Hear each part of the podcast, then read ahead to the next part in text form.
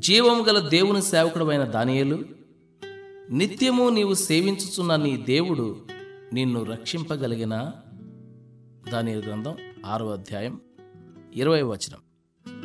దేవుని వాక్యంలో ఇలాంటి మాటలు చాలాసార్లు కనిపిస్తాయి. కానీ మనం ఎప్పుడు మర్చిపోయేది ఈ సంగతినే. జీవము గల దేవుడు అని రాసి ఉందని మనకు తెలుసు. కానీ మన అనుదిన జీవితంలో ఈ సత్యాన్ని నిర్లక్ష్యం చేసినంతగా మరి దేన్ని నిర్లక్ష్యం చెయ్యం?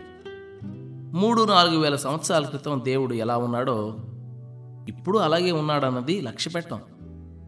ఆయనకి అప్పటికి ఇప్పటికీ అదే రాజరికం ఉందని ఆయన్ని ప్రేమించి సేవించే వారి పట్ల ఆయనకు అదే ప్రేమ ఉందని ఆ రోజుల్లో వాళ్ళ కోసం ఆయన చేసిన పనుల్ని ఈ రోజుల్లోనూ చేయగలడని ఇదంతా ఎందుచేతనంటే ఆయన సజీవుడు మార్పులేని దేవుడని మనం మర్చిపోతూ ఉంటాం. ఆయనకి మన కష్టసుఖాలు చెప్పుకోవడం ఎంత అవసరం? మనం చీకట్లో ఉన్న సమయాల్లో ఆయన ఇప్పటికీ మరెప్పటికీ జీవము గల దేవుడు అన్న విషయాన్ని మనసులో ఉంచుకుందాం. నువ్వు ఆయనతో నడుస్తూ ఆయన వంక చూస్తూ ఆయన నుండి సహాయం ఆశిస్తూ ఉంటే ఆయన నిన్నెప్పుడూ నిరాశపరచడన్న నిశ్చయిత కలిగి ఉండు. నలభై నాలుగు సంవత్సరాలుగా ప్రభుని ఎరిగి ఉన్న జార్జ్ ముల్లర్ అనే నీ అన్ననైన నేను ఈ మాటలు రాస్తున్నాను. నన్ను దేవుడెప్పుడూ నిరాశపరచలేదు. ఇది నీ ప్రోత్సాహం కొరకు వ్రాస్తున్నాను. ఘోర కష్టాల్లో తీవ్రమైన శ్రమల్లో నిరుపేదగా ఉన్నప్పుడు అవసరాల్లో ఆయన నాకు సహాయం చేయకుండా ఎప్పుడూ ఉండలేదు. తన కృపతో ఆయన్ని ఆనుకునే గుణాన్ని ఇచ్చాడు. ప్రతిసారి నాకు సహాయం చేశాడు. ఆయన నామం గురించి ఈ మంచి మాటలు చెప్పడం నాకెంతో ఆనందదాయకం. ఇది జార్జ్ ముల్లర్ ఒకరికి రాసిన ఉత్తరంలోని భాగం. మార్టిన్ లోదర్ ఒకసారి ఆపదలో చిక్కుకున్నాడు. భయం ఆవరించింది. తన టేబుల్ దగ్గర నిస్త్రాణంగా కూర్చొని ఆలోచిస్తూ ఉంటే అతని వేళ్ళు అతని ప్రమేయం లేకుండా ఏవో అక్షరాలను టేబుల్ మీద దిద్దుతున్నాయి. ఆయన సజీవుడు.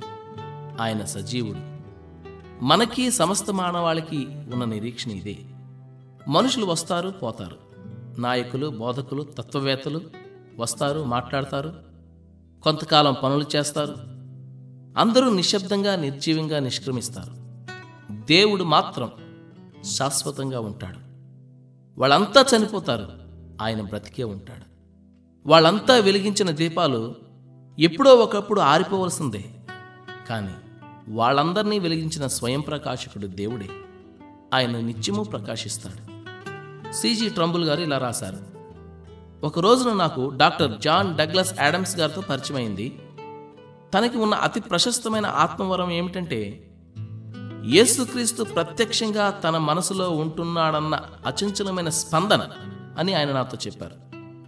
యేసు నిత్యము వ్యక్తిగతంగా తనతో ఉన్నాడన్న విషయం తనని నిత్యము నిలబెడుతూ ఉంటుందన్నారాయన ఇదంతా ఆయన ఆలోచనలకి యేసు తనతో ఎలా ఉంటున్నాడు అన్న తన అవగాహనకి సంబంధం లేని ఒక అనుభూతి.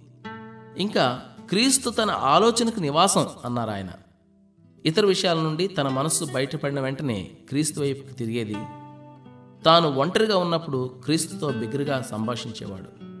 వీధిలో కానీ మరెక్కడైనా తన స్నేహితుడితో మాట్లాడినట్టే మాట్లాడేవాడు.